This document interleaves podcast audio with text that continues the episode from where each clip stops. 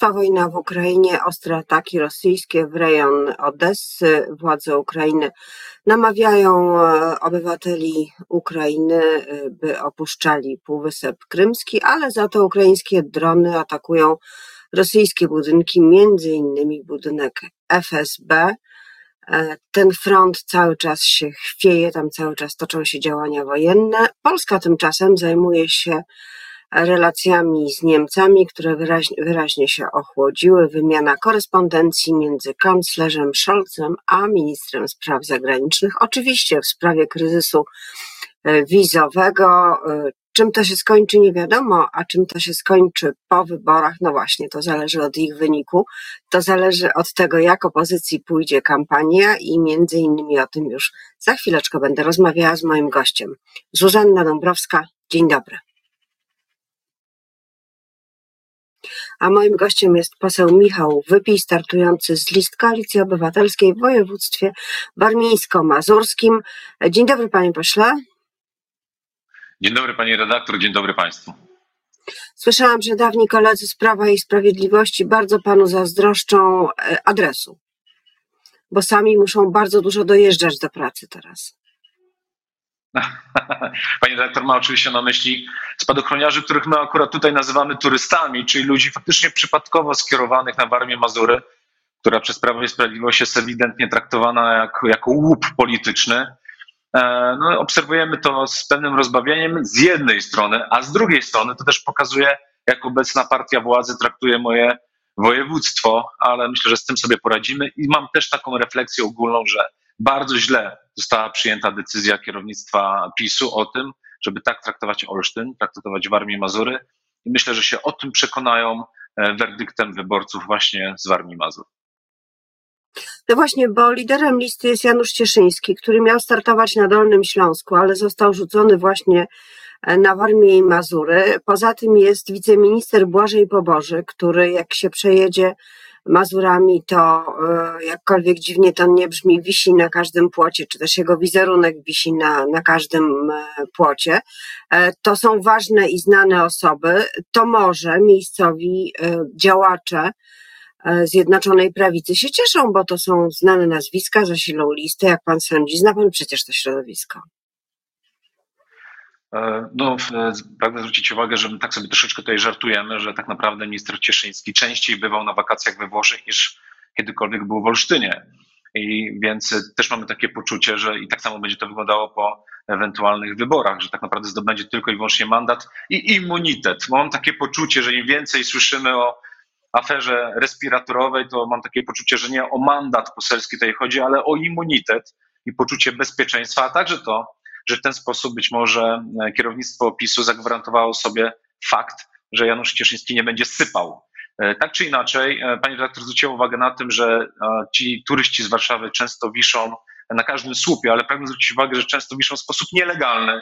Nagrywają to inni kandydaci, także służby miejskie w różnych miastach. Ja byłem świadkiem, kiedy w Ełku służby miejskie przez cały dzień zdzierały plakaty powieszone przez wymienione osoby właśnie dlatego, że wisiały w miejscach nielegalnych. Także no zwróćmy uwagę na to, że ministrowie, w tym także wiceminister spraw wewnętrznych administracji, w sposób nielegalny wiesza swoje plakaty i to też świadczy o to, w jaki sposób traktują demokrację, ale także w jaki sposób traktują moją Warmię, moje Mazury, tylko i wyłącznie, tylko i wyłącznie jako łup, tylko i wyłącznie tymczasowo, tylko i wyłącznie po to, żeby uzyskać ten mandat. No i w co najmniej jednym przypadku myślę, że także chodzi o immunitet. No ale to nie tylko łupy, bo y, znam pewnego wójta, e, który bardzo się cieszy, że jest kampania wyborcza do parlamentu, ponieważ, jak mówi, nigdy takich dobrych żniw nie było, ponieważ wzbogacają się remizy strażackie, ponieważ wzbogaca się infrastruktura, bo z programów KPO, który jest finansowany z PFR-u i jeszcze z Polskiego Ładu i z różnych innych szufladek, spływa naprawdę e, niezły deszcz pieniędzy. Opozycja takiej możliwości nie ma.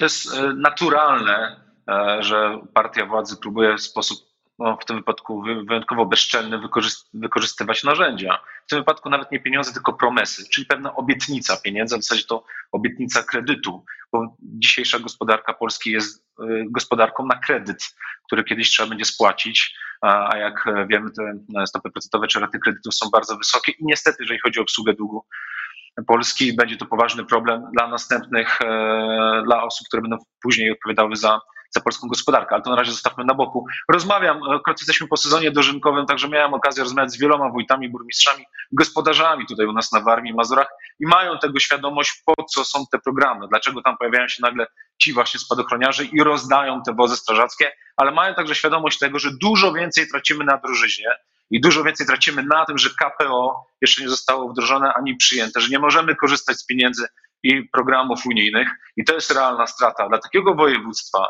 jak warmińsko-mazurskie, czyli najbiedniejsze województwo w Polsce. Te pieniądze są bardzo ważne, bo mogą być szansą rozwojową dla naszego regionu, żeby zatrzymać ucieczkę młodych ludzi, ale przede wszystkim, żeby podnieść stopę życiową ludzi, którzy tutaj mieszkają. Także dzisiaj realnie politycy Prawa i Sprawiedliwości szkodzą mojemu województwu, a w ten sposób rozdając wozy strażackie próbują tylko zakamuflować to, w jaki sposób e, i obiektywnie po prostu szkodzą e, Olsztynowi i, i całemu mojemu województwu. Wybiera się pan 1 października do Warszawy na Marsz Miliona Serc. Czy to jest, e, no, przyszedł pan z, z innego środowiska politycznego e, na listy Koalicji Obywatelskiej. E, czy uważa pan, że to jest także pana impreza wyborcza? Przeszedłem długą drogę, faktycznie przez te cztery lata. To jest moja pierwsza kadencja, ale w życiu bym się nie spodziewał tylu złych rzeczy, które zobaczę z bliska. I, i okazało się, że nieco z boku wygląda to E, inaczej niż z bliska. Nie chciałem brać udziału w rozkradaniu kraju, nie dałem się kupić. E, zatrzymałem wybory kopertowe i kilka szkodliwych dla Polski projektów i wiedziałem, że mój czas e, po tamtej stronie dobiegł końca. Zaproszenie od Koalicji Obywatelskiej było argumentowane właśnie tym.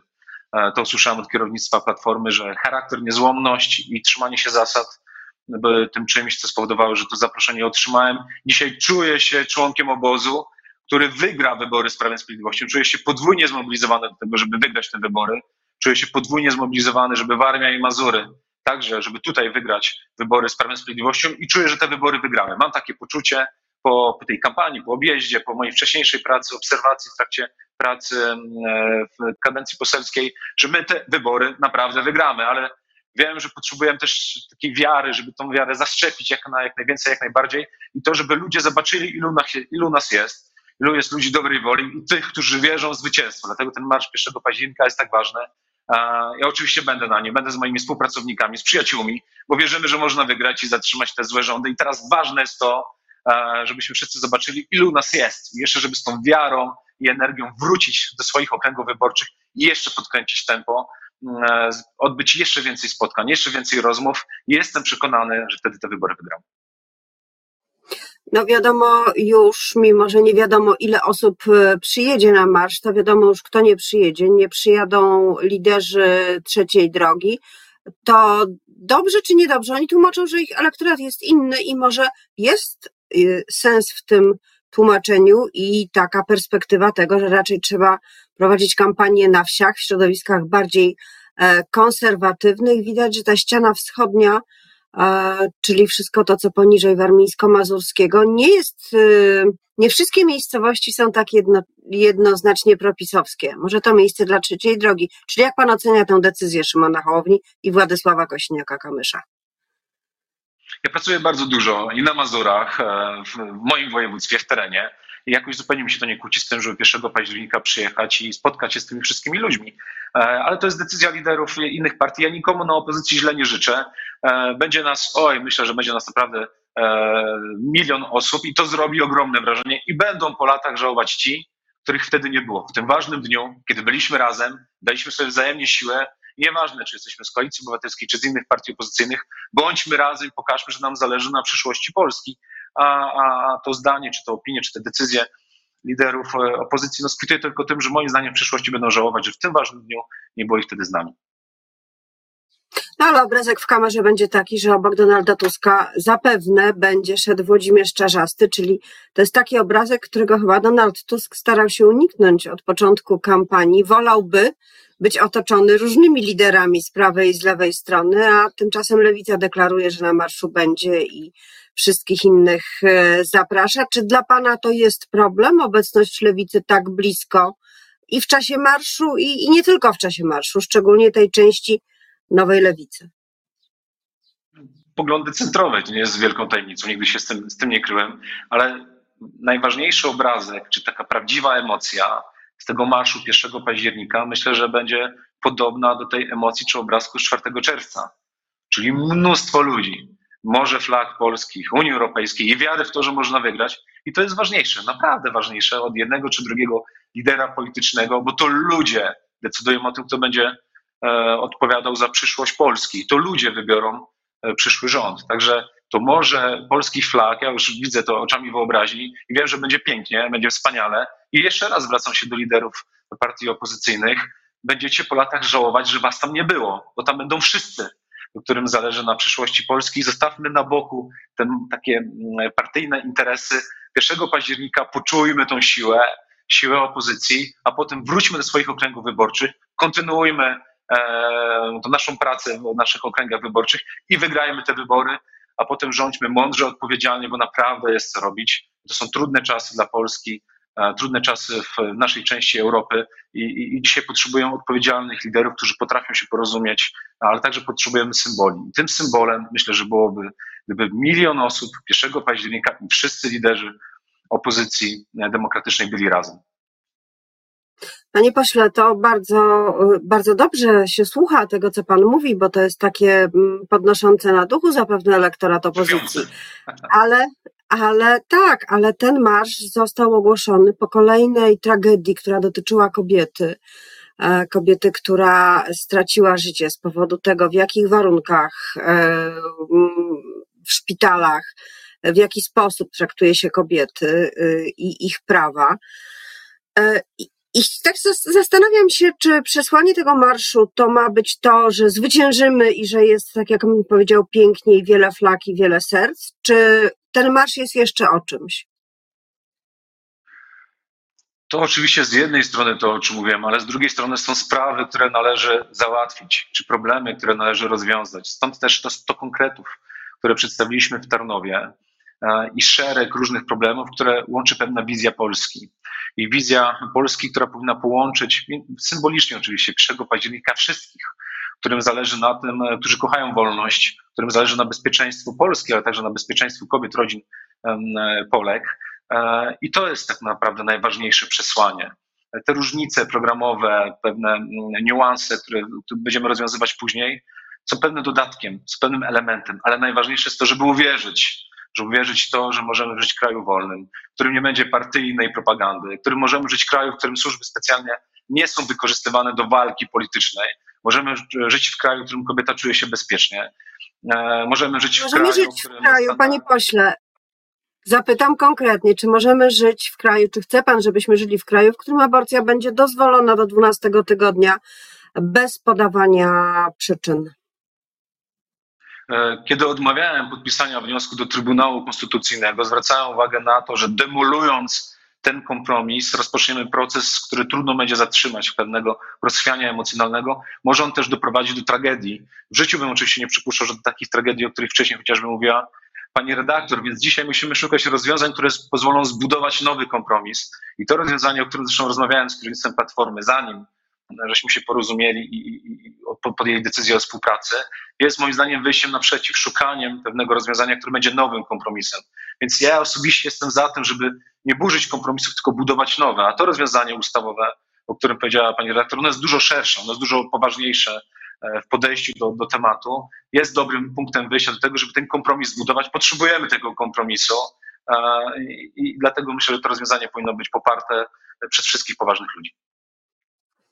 No tak, ale y, mm, Kościół Polski wydał dokument, który jest wademekum wyborcy katolika, w którym bardzo surowo zabrania, y, czy też y, twierdzi, że grzechem byłoby głosowanie na partie, które nie są w stu procentach za ochroną życia. Zresztą niektórzy z publicystów zwracają uwagę na to, że tak wiele jest różnego rodzaju warunków, że właściwie nie ma partii w Polsce, która by je spełniała. Ale czy to jest dla Pana ważny, ważny głos? Czy to jest dla Pana problem, że jest taki dokument? Jest to dla mnie dosyć zastanawiające. Jestem osobą wierzącą, ale wiem, że nie, da, nie można całego życia uregulować prawnie. E, musimy dawać możliwość, możliwość wyboru, ale także państwo musi być gwarantem pewnej opieki. Niezależnie od wyborów, często to będą wybory tragiczne, to kobieta czy rodzina musi czuć wsparcie państwa, a tego brakowało. państwo czy politycy woleli decydować, czy podejmować decyzje za kobietę, a tak naprawdę rola państwa powinna się ograniczać w pewnych momentach do tego, żeby być wsparciem czy opieką. Jeżeli chodzi zaś o ten dokument, to wolałbym, żeby Kościół zwracał uwagę także na zasady uniwersalne. Powinien zwracać uwagę na to, że trudno głosować na partię na listach, której są osoby, które naciągały dzieci czy rodziny dzieci ciężko chorych na pieniądze. Żeby Kościół zwracał uwagę na to, że nie warto głosować na partie, które kierują się łapówkarstwem czy korupcją polityczną. Że nie można zagłosować na partię, która jest w stanie położyć na szali bezpieczeństwo Polski tylko i wyłącznie po to, żeby realizować swój interes polityczny. Jeżeli w ten sposób uniwersalny Kościół podchodziłby do wyborów Polaków, ja bym to szanował. Ale tutaj niestety widzę e, jakąś próbę ingerencji czy wpływu na ostateczny wynik wyborów i on jest bardzo nie fair w stosunku do tych polityków czy do wyborców, którzy są wierzący, którzy kierują się zasadami i wartościami. Mi przyzwoitość nie pozwalała zostać w tym obozie politycznym. Wypowiedziałem się w sposób jednoznaczny, blokowałem nielegalne wybory kopertowe, nie podpisałem wniosku do Trybunału i nie dałem się kupić, bo nie pozwala mi na to moja przyzwoitość. I myślę, że przyzwoitości w polityce potrzebujemy i gdyby na to zwrócił uwagę Kościół katolicki, byłoby dużo lepiej. Panie pośle, to na koniec e, no, sprawa, która w ostatnich dniach jest bardzo głośna. Film Zielona Granica Agnieszki Holland. Widział pan już?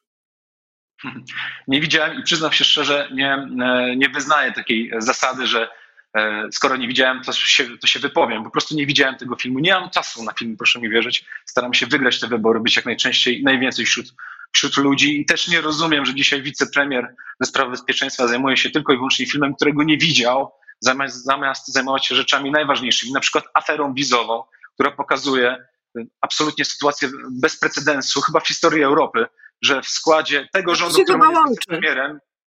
Słucham?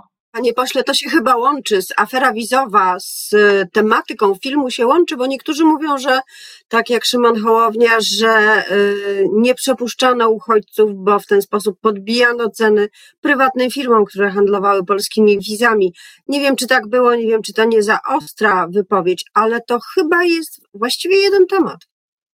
Znaczy powiedzmy sobie wprost. W rządzie, w którym wicepremierem jest Jarosław Kaczyński, pracował przemytnik który zarabiał pieniądze i stworzył cały system e, wizowy. Są dowody, są maile. Myślę, że więcej na ten temat będzie nam, e, będziemy mogli powiedzieć już po wygranych wyborach, kiedy będziemy mieli dostęp do dokumentów. Ale dzisiaj możemy powiedzieć jedno i cała, cały świat o tym wie i cała Europa. W polskim rządzie funkcjonował przemytnik i premier Morawiecki albo nie wiedział, albo pozwalał na to, żeby funkcjonował przemytnik. Dzisiaj tak naprawdę nie jesteś w stanie się więcej powiedzieć, ponieważ minister Wawrzyk został ukryty przed opinią publiczną. Rozumiem, że trochę w obawie przed tym, żeby nie zaczął sypać. Ale prawda jest taka, że to jest skandal e, do tej pory na niespotykaną skalę, bez precedensu, w skali myślę, że świata. E, I być może w ten sposób, e, skupiając się na filmie, partia rządząca próbuje odwrócić uwagę. Ale powiedzmy sobie szczerze, wicepremier do spraw bezpieczeństwa, który zajmuje się filmem, którego nie widział, wydaje się być człowiekiem skrajnie niepoważnym. To ja tylko dodam, że Rzeczpospolita publikuje w poniedziałek wyniki badań, zgodnie z którymi to wynikami. Połowa wyborców uważa, że ten film nie będzie miał wpływu na wybory, a nawet 60% elektoratu PiS uważa, że nie będzie takiego wpływu i tylko 16% tych, którzy chcą głosować na PiS, twierdzą, że to PiSowi w kampanii pomoże, więc tu się chyba strategie wyborców i partii rządzącej rozjechały. Bardzo dziękuję panie pośle y, za rozmowę i za kampanijne kulisy. I wszystkim dziękuję Państwu życzę miłego dnia. Dziękuję bardzo, pozdrawiam serdecznie, miłego dnia.